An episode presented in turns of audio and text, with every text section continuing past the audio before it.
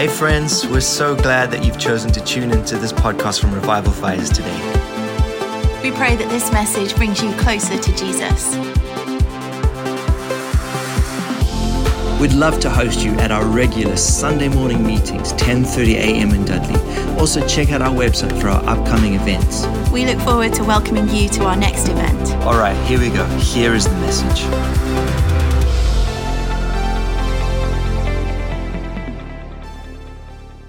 I do believe we need to realize where we are at in terms of the history of the church.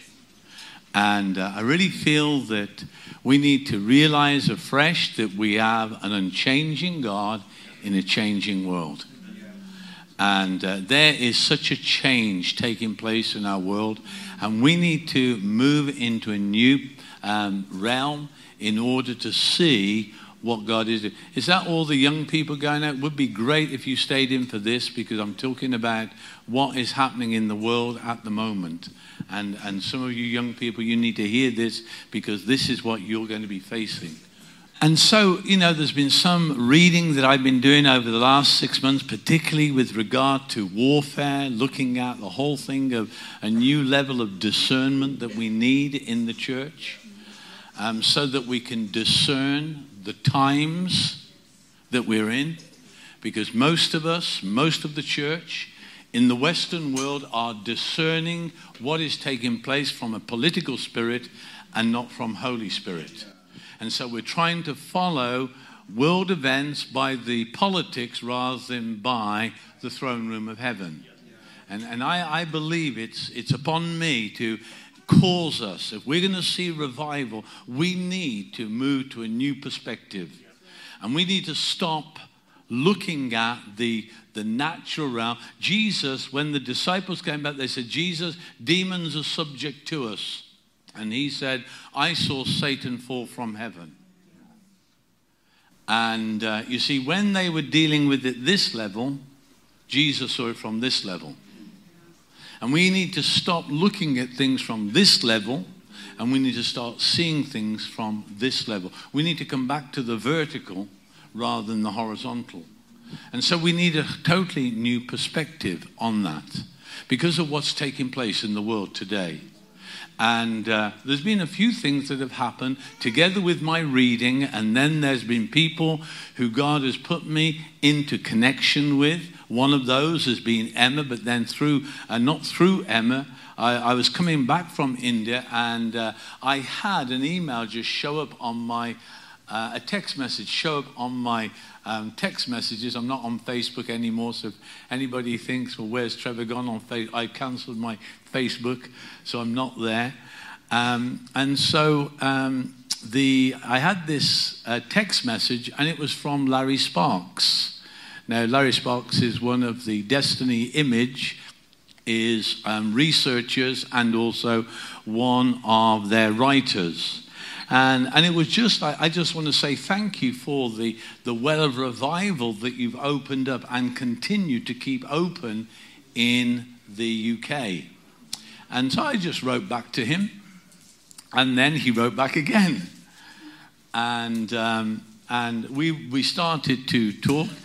And, and I said to him, I, I just feel, Larry, that if we're to move into the next um, dimension and into the next stage of what God is wanting to do through the church, the prophets and the apostles need to come together. Because they've isolated themselves. One says, I'm a prophet, the other says, I'm an apostle. And so they've isolated themselves, and so they no longer connect together. And the church is built upon apostles and prophets, Jesus Christ being the chief cornerstone. Also, it says in Ephesians chapter 3, I think it's verse 3, it says that in former times these things were not disclosed, but now they have been disclosed through the apostles and prophets that the Gentiles are also co heirs together with Israel. See, that was a truth that was never known for nearly um, 2,000 years. It had, been, it had been locked up. And there came a point where the apostles and prophets got together and God released prophetic revelation, but also He released the ability through the apostolic to actually build a habitation that now included us who are Gentiles. Okay? And so if we're to move to the next level in terms of the, the spheres of revelation that God is wanting to release, so that he unlocks more of the revelation, I believe, that was sealed up by Daniel Remember he says, write these things down? Then he says, now seal it because they await a future time. I believe there are things that are sealed that are awaiting a future time. And it's only when apostles and prophets get together that those things are going to be released. So I believe the thing is, the time is now for those things to happen. And so we were talking, and, and he sort of um, said to me, yeah, he said, I think, I think what we've been doing is building silos. You know what a silo is? It's a storage place. Usually, we store things in silos for our own consumption. It's usually where it is. And as I got the email, I, I texted him and I said, I think we need to move from silos to depots. See, depots are where things are brought and then distributed. And so we have to stop keeping back what God has given to us. We need to be in a place where we start to release things. And um, this was silos and storehouses. These separate and isolate from others and block connectivity. So I believe that there's been a connectivity with apostles and prophets that have been blocked. And because it's blocked, nothing can flow. And what flows through the apostles and prophets is revelation, which the church is able to build on. And without that, the church is building on past past um, history and they build on past revelation. So, like Emma said a couple of months ago, she said, We have been building on Reformation truth. Now, listen, I'm, in terms of my doctrine, I'm pretty much reformed. You may not think it, but I am. What does reform? Four things about reformed theology, that is, where the people gather. That's why we have a gathering place. That's the first thing, where the people gather. Where the bishop or the apostle is present, I believe in the work of the apostolic. Also, the, thir- the third thing is where the sacraments are administered. We believe in baptism. We believe in washing of feet. That is a sacrament. And we believe in marriage, that is a sacrament. We believe in healing, that is a sacrament. Deliverance is a sacrament. All of those things Jesus initiated. When Jesus initiated things, they become sacraments in terms of the church. And the fourth thing is where the word of God is preached. That is Reformed theology, just in a nutshell. Okay? So, so you can see that's my history. That's where I come from. And so everything is measured on those things. And I believe that we have to start measuring on a different um, level. And you see, there's some things that was great from the Reformation in um, 1600s, and that was the just shall live by faith. It was no longer by works, it was by faith. Where it had been corrupted, we came back to the simplistic, uh, the simplicity of the gospel, and that was believe on the Lord Jesus Christ, you will be saved. And it's by faith that you're saved, not by works, so no one can boast. We, we want to keep that. But then you see there's a whole thing in terms of some of those other things. So, sacraments, what do we do? Is This is what happened. So, baptism, is it a sprinkling? Is it a dab? Or is it immersion? Is it throwing water on people? What is, how do we do baptism? Churches have split over that. Is it communion? How do we do communion? Is it cut up into little cubes? And given out? Is it little wafers? Is it the matzah? All of those things. Is it one loaf? Is it a one cup? Is it lots of cups? We've gone back to lots of cups. Why? Because of COVID. That's the only reason we do lots of cups. Before that, it was one cup. Everybody came, we drank from the same cup. Can you see? So, all of these things, and people left the church because we went to little cups. See, that's what happens when you get into all of these things. And so then the word, the word uh, is preached. So you see some churches have great big pulpits. If you go down to Westminster um, Chapel, big pulpit. If you go to Spurgeon's Tabernacle, big pulpit. Why? Because the word was central. Everything was measured by the word. Do you understand? See, and we think we're not, be, we haven't been influenced by it, but we have. And so the, the choir, the choir was sat in stalls. That's what they called them, stalls. And where were the choir? They were the other side of the altar. So they were in an elevated place. And so you, you look at where we are today. I mean, here, the pulpit, I mean, we can move it the way, you know, we can take it wherever we want. But the thing is, we still want to keep central to the Word of God. See, but we don't need the outward trappings to make us focus on that. So, yeah, we still have free worship, but we don't want this to become a, a separation where you can't get to hear.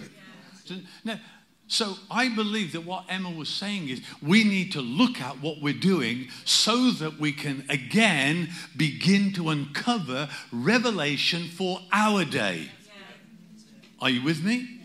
And so that's why this is important. We, we have an unchanging God in a changing world. And so, with all of these things going on, so I'm getting back to this word that I sent off to, to Larry and blocks the connectivity and produces, here it is, independence.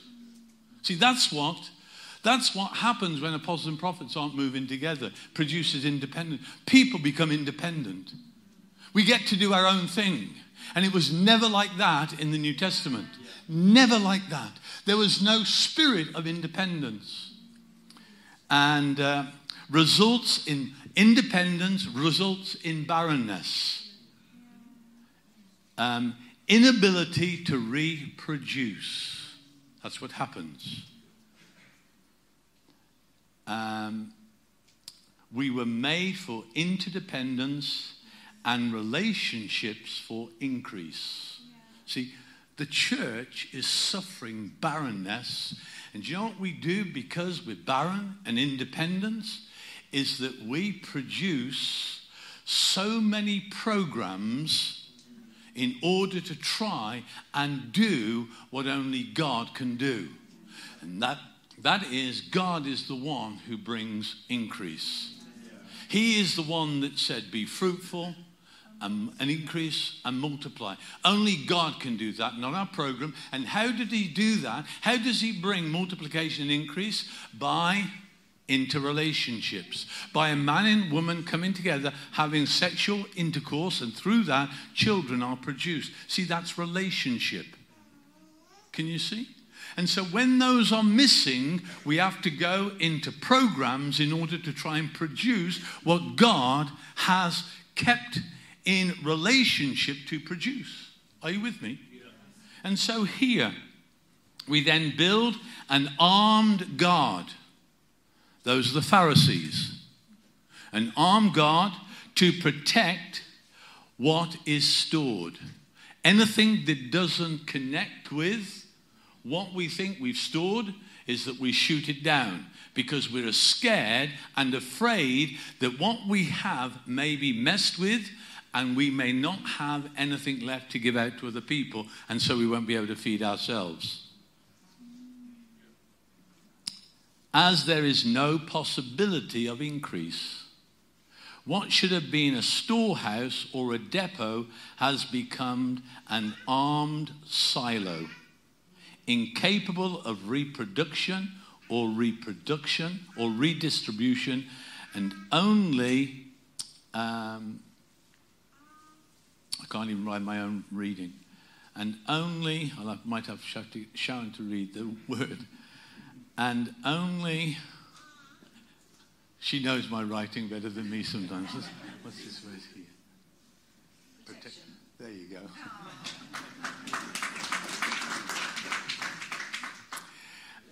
Uh, or re- only protection and storage, so we create a bunker. And I believe that God says, I am done with my church being a bunker. That's us. So we have to dismantle anything that we've created silos and made it protectionism or protectionist so that it's become a bunker. With bunkers, nothing comes in and nothing goes out. The silo was a place where things are stored for protection and safekeeping. A depot is a place where things are stored for distribution and assignments. And I believe that God says, I am wanting my church to become a place of distribution, and the distribution is to fulfill the assignments that heaven has got so that people fulfill the purpose of God in their generation. That is what we're wanting. And so for us today, and then the Lord showed me the parable of Luke 12. And we're just, at the moment, we're just interacting between me and Gary and just talking some things through. Also, on the back of all of this, when we were up in Glasgow with Anna just a few weeks ago at Emma's conference there, um, we were just talking over lunch about how apostles and prophets need to come together. And Emma said to me, Trevor, get them together. You, you, I can bring the prophets, but I need somebody who can gather the apostolic together. And I believe, she said, and I believe that's part of your assignment is to do that so that we can gather. So do be praying. I'm asking you to pray. Pray. Pray that the, the apostolic leaders of our nation can come together to, with the prophets so that we might hear and both see what God has got to say, so that revelation can be given so that we can move forward in these changing times. And I'll come to that in a moment. But then the Lord showed me, or said to me, I want you to read Luke 12. Luke 12, and I'm going to read it to you. Someone in the crowd said to him, Teacher, tell my brother to divide the inheritance with me. Distribute what we've stored up. But he missed the whole assignment of Jesus. Because Jesus did not come to judge, Jesus, on his first coming, he came in order to seek and to save. And so this person had totally missed the whole purpose of the mission of Jesus. And he wanted him to step into his second coming, where he is going to come as judge, and he will give to anybody, everyone, what they have um, deserved and what they've done in their body. He will judge that, and he will give out our inheritance. He said that in his word. But you see, he missed this whole thing. And so here he said, Get him to share his inheritance with me. Jesus replied, Who, man, who appointed me a judge or an arbiter between you? Then he said to him, Watch out, be on your guard against all kinds of greed, storage up, and covetousness. So I want what you've got in order to make me enriched. And aren't we seeing that on the world scale playing out? Listen, you can't get away from this. This is Jesus' words for end times. And so here, he told them this parable The ground of a certain rich man produced a good crop. He thought to himself, What are you thinking to yourself? What are you thinking that you think God doesn't know about? Because he does. He thought to himself, what shall I do? I have no place to store my crops. I've got no silos. Because they were never meant to be stored. Then he said to them, This is what I will do. I will tear down my barns and big buildings and build bigger ones. What's that? In this day and age, I will take down the small, insignificant churches, and I will start building mega churches. Wow. Listen to what Jesus has to say. I will store all my grain and my goods. I will store all my grain and my good. I, me, mine, mine. Things have got to change, haven't they? Things got to change in this changing world according to the changeless truth of what God has said. And so it says here, um, I'll say to myself, You have plenty of good things laid up for you for many years. Take life easy. Eat, drink, be merry. But God said to him, You fool! This very night, your life will be demanded of you. What you said I needed to judge, I am bringing now upon you. It will be demanded of you. You'll have to give an account of your life. See, we don't live in the context of that anymore. We think life is just going to go on. Life isn't going to go on, I'm going to show you why. Your life will be demanded from you. Then who gets what you have prepared for yourself? You just read, right, mark down here how many personal pronouns are used.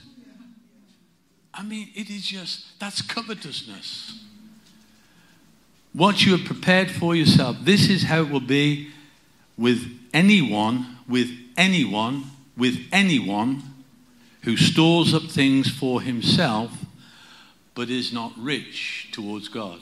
Wow. So that's the passage God gave me. When I'm meditating on all these things, looking at where we are as a church, as, a church. I'm not talking about the church, I'm talking about us as a church. Because I believe God's got great things for us. And I believe the great things are yet to come when we can get hold of the revelation that God wants to release in our day, in our because we're in a good place. But you see, we can't settle on our laurels of where we've got to. Because if we do, they've gone tomorrow. So we have to keep pressing in, breaking new ground. That's part of what's come out this morning. And so here, see, he misunderstood the mission of Jesus. What are we misunderstanding? I'm saying, Lord, what are we misunderstanding about your mission? See, he came to seek and to save, not to judge and be an arbiter. And we can miss the whole thing. And that's what he did. He missed the whole thing. The second coming, he will be a judge and an arbiter. He will judge the living and the dead. He will award to everyone according to his righteousness. This is what God's going to do. So what, we need to know what it is to live in righteousness. We need to. I hear lots of people sort of going on about holiness, holiness. Ho- Listen, the greatest holiness that you can experience in your life is becoming a new person in Jesus Christ. That's it. Don't come to me telling me what you've got to get rid of, what you've got to do, what you've got to do this and do that, because you're back into works. You talk to me about how you are interrelated with Jesus, and I'll say, Amen. Let me pray. Let me bless you. Let me pray what God is doing in your life, because it isn't about what we're doing, it's about our relationship and our intimacy with Jesus. Are you with me this morning? We have to get hold of these things. So we have become a new race. We are different. We become new creations in Christ Jesus. The oldest pastor, you've heard me go on about this so many times, but now I believe it's time that we have to start living it out in our daily lives. In terms of righteousness, it isn't about getting rid of this, getting rid of this, getting rid of this, getting rid of It's having people who say to you, this is not the way Jesus wants you to live. And that's why I love this woman here. And I really do. I value all that she brings into my life. Yes, she can correct my spelling any day. But she can she knows me. She knows me from afar. She knows because she knows because she knows. And she can say to me, not that you need to do this, this, this, and this. But, Trevor, is that really how Jesus wants you to live? Is that really what it's like to be in Christ? And so she was just talking to me this morning. Trevor, you are researching so many things. Are you? Don't allow your research to cause you to hate people. And I'm researching the whole Islamic Christian thing. Okay? I really am. Researching in depth. And so she said, see, that's why I need that. See, I need that voice. Because if I don't, is what happens. I can move away. And I can be outside of Christ. And so then what happens, I begin to pick up a political spirit. Do you know what the political spirit is? The, the leaven of Herod. That's the political spirit. Do you know what the religious spirit is? The leaven of the Pharisees. Can you see? Do you know what the leaven of the Spirit is? Jesus. He will turn everything new. Hallelujah. So come on. We are in a time of grace and mercy, not of judgment. The man did not understand the reason of Christ's mission, even though Jesus revealed himself as Savior. He hadn't, couldn't see it. And I believe that God needs us to bring us back from those bunker mentality. Bring us back. As we had the prophetic word, we've built on the Reformation since the 16 or 1500, 16, we have built upon. We have to build on a new foundation. And before you start getting worried about what's the foundation, it's Jesus is the chief cornerstone. Okay? That's what we have to get back to. And listen, I'm not talking about just trying to get all the way back right to how they did. Listen, I don't believe we can get back to how the church lived in the first century. Yeah, because all that we have heard, even from the scriptures, it is like Chinese whispers. Do you understand? And it's like this.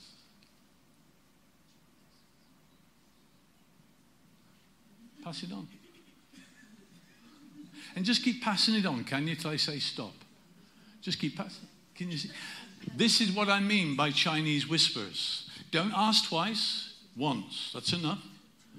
And so here, see, this is what happens. If we think we can get all the way back to the first century church, it's like trying to get back to the original from our whispers. And we can't do it. So we have to come back to Jesus, who is the same today and so when we build on that foundation, let me tell you, everything fits together in whatever age we are in. Do you know why? He said, I will build and the will not. Hallelujah. That's why we need it.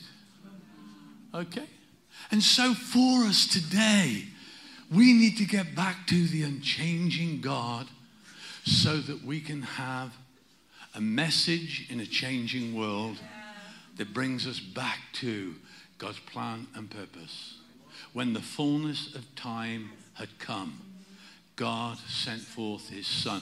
That's still, we're still in a time of the fullness of time. Let me say to you this. See, I, I love that verse when in the fullness of time. But let me read this to you from Ephesians. Ephesians chapter 1. I think it's verse 10. Here it is. It was to his good pleasure which he purposed in Christ. That's why we have to build on the foundation. To put into effect. That is to make it effective. To put it into effect. Not in our notebooks, in our programs, to put into effect. What? To put into effect when the times have reached their fulfillment. See, I believe we're in a time of reaching fulfillment.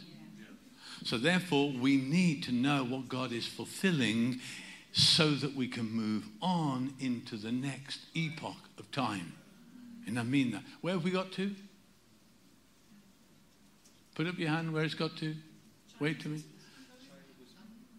Okay, stand up where it's got to. And I want you to shout out what it is the message you've received. That's it. Stand up. Who's got it? Who's got the message? Okay, stand up.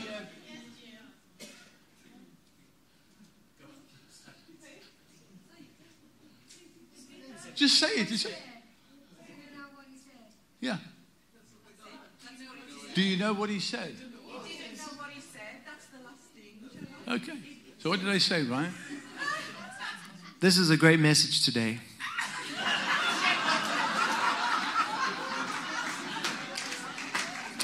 So it's gone from this is a great message that he's giving this morning, I think it was, to we've got to hear now, and it's, I don't know what he said.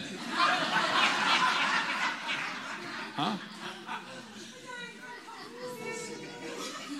And we think we can go back 2,000 years and try and say, well, this is how they did it there because this is what they said. and we have to go by revelation, which is scary. Do you understand? Because it can transcend borders, generations, it can transcend race, color, gender, all of those things. It transcends all of that because we all put our understanding of what's being said. See, we are in incredible times. And so for us, see, when the times have reached their fulfillment,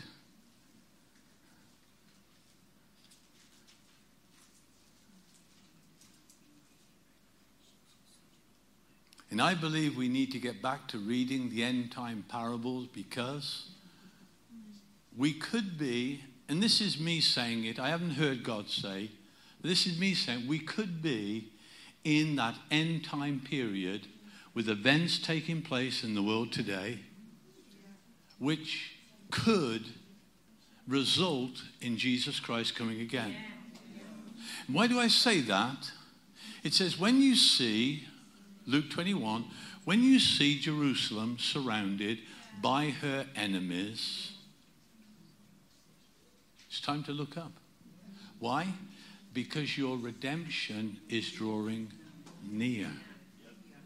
Now, this is what we have to understand there. There's only two places, really. Paul only uses it once, redemption. And he used it in the context of new creation. Do you understand? We'll, I'll look, give you five things in a moment. Just looking at the time. Oh, wow. Okay. Okay, you tell me when to stop, okay? Because I've got lots. Or if you have to go, just go. And if I'm talking to myself at the end, that's okay. Well, I won't ever be talking to myself because Shan will always be here. She will always be here, okay? You see, Paul uses redemption and uses it in the context of Romans 8. And the whole of creation is standing on tiptoe. Now, when you're standing on tiptoe, what is it you're, what is it you're trying to do? You're trying to see over obstacles and hindrance. You're trying to see things from an elevated position, aren't you? Because you can't see it from this position. And so the whole of creation has is in a place where it's becoming elevated. And what's it elevated for? It's waiting for the redemption. When you see all these things taking place, look up because your redemption. And listen, it's not just that the whole of creation. I believe that's why the eco warriors are getting it all wrong. Do you understand? They know something is going on. You see, I believe the world is picking up. There are things going on. See, Extinction Rebellion, they are picking up things that's going on. Black Lives Matter, they're picking up things that's going on. But you see, it's a wrong spirit, it's a rebellious spirit.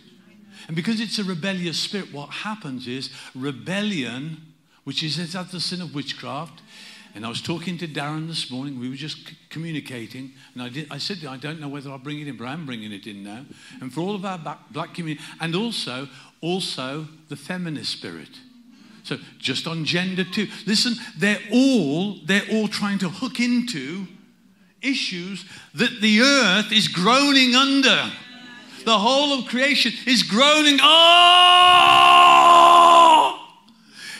I get out of this? I'm groaning. I don't know how to get out of it.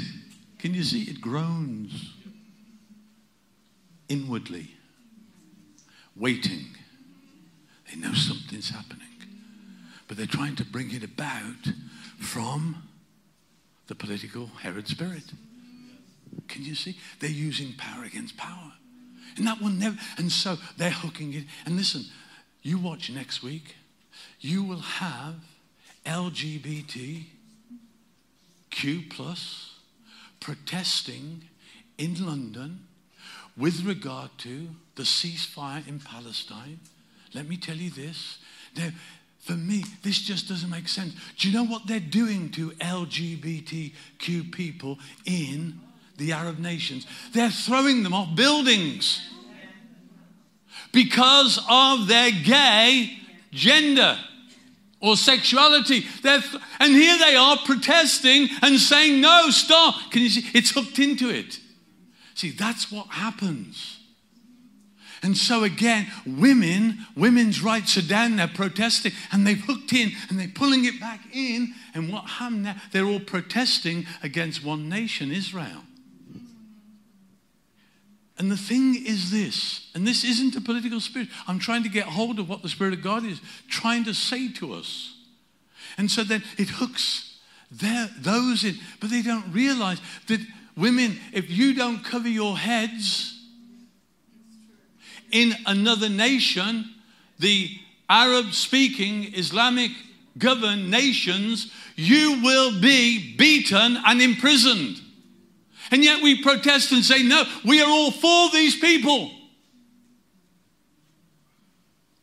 And so I believe there's two things I heard this week. I heard it last night. Sharon and I were just talking about two things. See, what the devil does, he uses two things.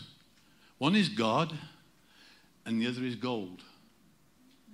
That is, he uses religion to produce religious hatred between peoples. Okay? So it, be, so it becomes another crusade war. So the Christians against the Islamists. Can you see? So there's that. Or it's gold. And so the gold is how can I plunder you and take your goods in order to make myself rich? Can you see? There's only two things. And so here there's wealth and religion. And wars are being fought over those two things. Wealth, who owns it? Whose is it? That's mine. I want this piece of land. I want this that's yours. I want. And so there's the religious spirit it creates hatred between peoples. And that's what the enemy is doing. See, the enemy is using this whole situation in the heavenly realms in order to turn people against one another, in order to produce fear. So that's what he's doing. Listen, we need to understand the times that we're in. Because people would just go, just go like lemmings in their probably their million next week, and they do not know what it is that we're protesting about, apart from what is happening in Gaza and what is happening in Israel. And before you think I get into politics here, I'm not. If you turn, let me just get it for you, go all the way back to Genesis do you know the promise that God made through Noah? Shem, Ham, and Japheth. You know those three people? What did Ham do? Ham, he uncovered his father's nakedness. He said, Hey guys, look at the old man. He's lying stark naked. Just go and have a look at him. And Shem, and Japheth walked him backwards. They weren't going to become part of that religious spirit. It says, look what he's doing. Look what he's doing. See, that's the religious spirit. Look what they're doing. See how they're uncovering them. And so they walked in and covered it. And so what happened was, see, see we forget these things, an unchanging God. There are things that he's put in place, and we, we do it to our own detriment if we do not get back to those things. And I may have to continue this next week. But you see, here, it says then in chapter 9, I think. Let me, chapter 9, is it? I did, I did write it down on a note. As you can see, I was busy, busy, busy, busy with some of these things. And he says that Japheth would dwell in the courts of Shem. And Ham will be his servant. Can you see? So let me tell you, God has a plan for the three sons of Noah. And Ham represents the Philistines. Do you know the capital of Philistia is Gaza? Okay, just so that you know, it's all back there, 4,000 years ago. And so here it says that Ham and Japheth will dwell in the courts of Shem. You hear the term anti Semitism, that's from Shem. It's God's people. It's who, whom He chose. We didn't, He chose. And so, but you see, they are going to live together Shem, Ham, and Japheth. They are going to live in their tents together. Isn't that wonderful news? And so the political spirit and the religious spirit want to keep that.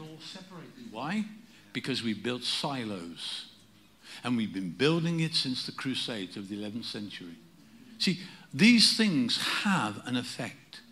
Are you with me this morning? Because I want you to try and understand where we are so that we can begin to pray. And we can pray intelligent, intelligently so that as a church we become a depot, or if I was in America, a depot. But we become a depot, a place where things are brought to and distributed for their assigned function. See, that's what we're wanting. And you won't hear much of this out on the news. But it says there Japheth would dwell in the courts of Shem, and Ham will be their servant. And you see, I do believe that what Ham, what the Islamic nations, because that's where they come from, is trying is break a free from their servitude, from being a servant of others. But you see, it's only as we deal with the curse, because that's the curse. Now, where is the curse dealt with? Listen, I preached this here long times ago. The curse is dealt with at the cross of Jesus Christ. Can you see? It all comes back to Jesus. Not Jesus, isn't it wonderful, his fragrance? And it is wonderful, his fragrance. But there's, there's bigger issues than just a fragrance of Jesus. If we can get hold of this, we could see things really breaking out in terms of a real revival. Because let me tell you, the world is in a place of fear. It really is. And so here it says, He became a curse for us who knew no sin, so that the righteousness of God could be given to us, who are the first fruits of the Spirit. Isn't that wonderful? I think that is that should be like honey to your taste today. Real honey to your taste. And so while we look at all that's going on, we have to look up, not look across. Because if we look across, let me tell you, we will hate people. We will hate what they've done to other people. But if we look up, can you see? We may get to see a glimpse of what Jesus really is trying to do. He's trying to bring the church out of being a silo into a depot. He's trying to get the church full of such resources so that it can become a place where he distributes according to his assignment, which we call the purpose of God. Okay? And so for us, last part before I finish. And I'm glad, Ryan, you um, prayed for the sick earlier because I don't think this will fit in with a, a call for people to be healed this morning.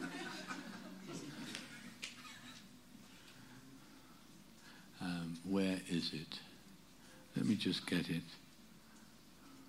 Here it is. And this was on November the 3rd, okay? I'm still turning pages. Are you? Anybody else still turning the page? Oh, I'm still the only one. Ryan is. Okay, a few of you are. I'm still turning my pages. I'm on, well, on, on the, November the 3rd, uh, I turned the page.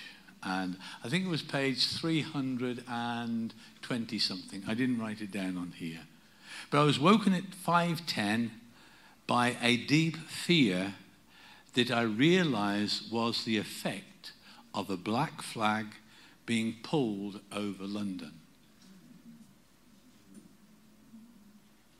And at its four corners were ropes that had been attached to it, and that people were holding And the first one was that they were trying to attach it, mark these down. They were trying, because they could become the real flashpoints that we need to pray again. They were trying to pull it and attach it to Westminster Abbey. That's the religious spirit. See, that's the Islamic spirit trying to attach it to a religious spirit. So at um, Westminster Abbey, because that is the place of spiritual authority in our country. That's what it represents. The, the second was fear. And that was over Westminster because it was the seat of power. You can use power in order to make people fearful. So that was the other, where I saw it was being pulled. Because they wanted to put this in place. The third was hatred. The cord was called hatred. And it was being pulled over the law lords and over the um, Old Bailey, which was the place of justice. So they're wanting to turn justice into hate, hatred. So justice will be meted out because of hatred. That's what it's trying to do. And the fourth was Trafalgar Square. Why? Because that was the place of bloodshed and conflict of the past. And so they're trying to attach it so that this becomes another huge conflict. And listen, the whole thing with Trafalgar, the Battle of Trafalgar, I just researched it a little bit. And that is, it was German and uh, France and Spain coming together against us. Now, at that point, Spain had been taken over by Islam. And so they had connected with the religious spirit of France, Roman Catholicism, Rome, and Islam. They were coming together in order to come over this nation.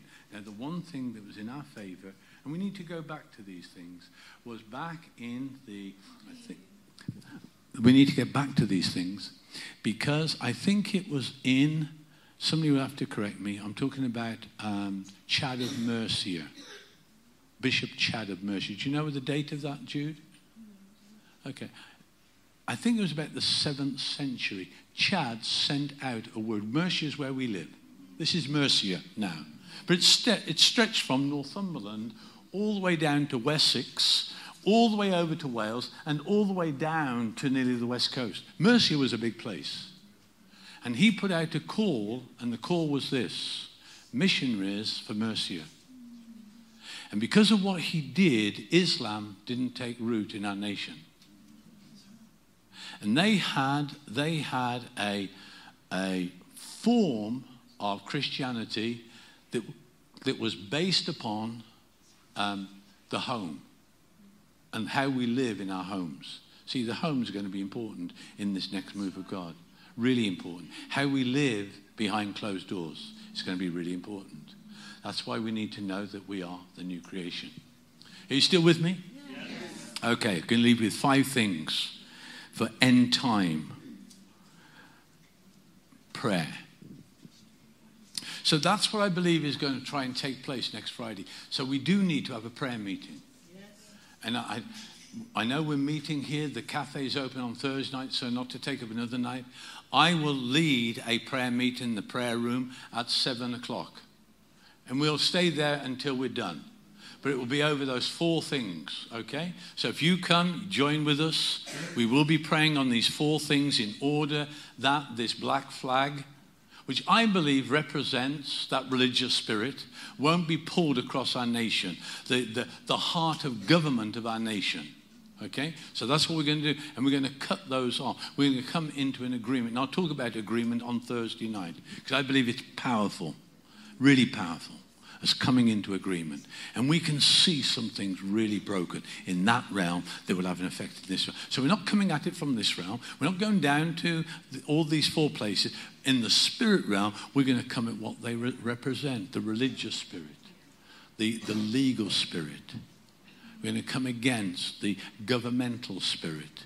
We're going to come against the, the warring spirit. And we're going to see something severed so that it can't be attached in our nation. That's what we're wanting. And so here, so four, five things, and I may touch on these again. that we have to understand. The one is we're new creations.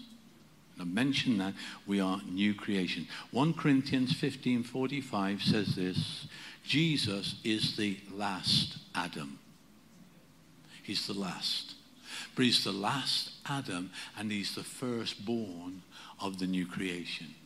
So he brings something to an end in order to bring something into a new season. Okay? That's the first thing. So we need to see things from a new creation. Just like Eve was taken out of Adam, so the church was taken out of Christ. Why? Because without Eve, there wouldn't be godly offspring, and without Christ, there won't be godly offspring for the church to increase. Listen, these, these are so important for us because it, shifts everything to another level, into another place. And I do feel that this is the apostolic teaching of our day. I really do. And if it isn't, you tell me where you're hearing these things. Because I'm not hearing them. But I do feel that there is a realm that God is, a, a seam of revelation that God is releasing. And so, just as Eve was brought out of Adam, so the church is brought out of Christ. I will build my church. The first thing. Also, authority is restored, reinstated. Jesus said, Go into all the world and preach the gospel to all of creation because all authority has been given to me. Now, that all authority could not be given to Christ until he was raised from the dead. Because if it had have been, it would have been given to him on the basis of the first Adam, not the second Adam. So he would have been given authority as man. But now he was given all authority is given to me and so now he could give authority, go into all the world and preach to God. And lo, I am with you always, even to the end of time. So now on him, see, there's a new authority. That new authority means it's been reinstated in creation. We are the new creation. Follow me through. So that's the second thing. And so for us.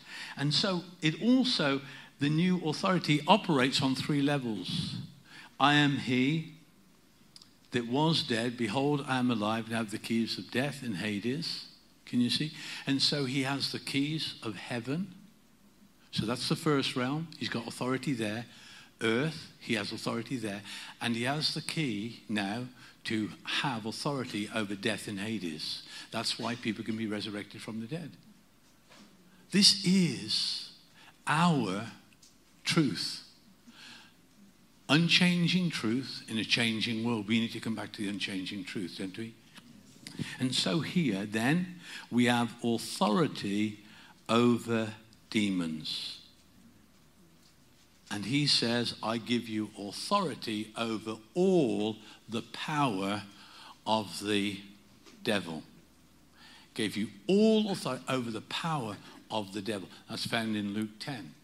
And so now, you see, authority is not just being reinstated, we are being given authority over the demonic. So we're able to do battle in another realm. We're able to bring the power of the demonic down. We really are. That's why we need to meet, to pray, so that what the enemy is intending will not carry on. So that's the third thing. The fourth thing is freedom from futility. Let me read it to you Romans 8. Listen to this, folks. It's important for us. Here it is. We know that the whole creation has been groaning as in the pains of childbirth right up to this present time. Not only so, but we ourselves who have the first fruit first fruits of the groan inwardly as we wait eagerly for our adoption as sons, for the redemption of our bodies. I'm looking for the word futility. For in hope, uh, here it is. In hope, verse 21, that the creation itself will be liberated from its bondage and decay. Another word for that bondage and decay is for freedom from its futility. What does futility? If Bobby Connors was here, he would say that which is useless, worthless, and ineffective. That's what futility means. So the whole of creation is ineffective, useless, worthless, hollow, empty, meaningless, called in relation to its existence. That's what the world is crying out for. Without purpose and unsuccessful. So it says here the earth or creation will be freed from its futility. Hallelujah. Isn't that good? This is the rights of the sons of God. When we come into our, what I'm telling you is this this is what we are coming into. Was that a wave, Jude? No? Oh, I thought you were going to give me that date. That's okay. And so, we come into the fullness of time. What is the fullness of time? That is the fullness of time. We reach a point when somebody reaches 120 years of age will be looked upon as being so young. Can you see? That's what it means. See, we're coming into, and listen, this isn't about Seven Mountains stuff, because I, I believe that we can even use Seven Mountains as a program to put people into positions of power when God says, no, that's the position that you need to be in. That is where real power is released. Do you understand? And listen, that doesn't mean to say that you won't have an influence. Listen, you do the best you can in the place that God has put you. God elevates you and promotes you. Let me tell you, use that promotion in order to be an influence for what? The kingdom of heaven, the kingdom of God. Not for a bigger bank balance, a bigger check. Okay? And so here then, the fullness of time. And then the um, authority over demons, freedom from futility, and then the fifth thing is overcoming Satan's kingdom. Jesus said, I will build my church, and the gates of hell will not prevail against it. See, that's what we're coming into. And I do believe that God will give me enough time on the earth to see the, the beginnings of these things taking place. I really do. It's going to usher in the return of the Lord Jesus Christ. According to this word that I preached this morning, when you see Jerusalem surrounded, look up because your redemption is drawing near. And we're going to see, we're going to see things unfold. People are saying, you know, that the whole thing of wait until, wait until America gets him, or wait until Iran gets him. They're already involved. There is a proxy war going on. Proxy means that people are using others in order to outlive or work out their ways of war.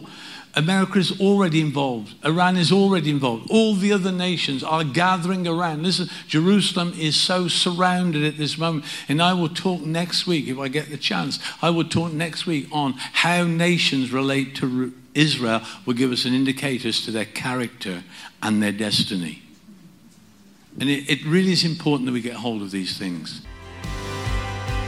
Thanks for listening. Stay connected, be resourced and equipped by subscribing to our YouTube channel, our podcast channel, and following us on social media at Revival Fires on Instagram and Facebook. If you've been impacted by this ministry, why don't you consider investing and sowing a gift? Visit our website for details on how to give.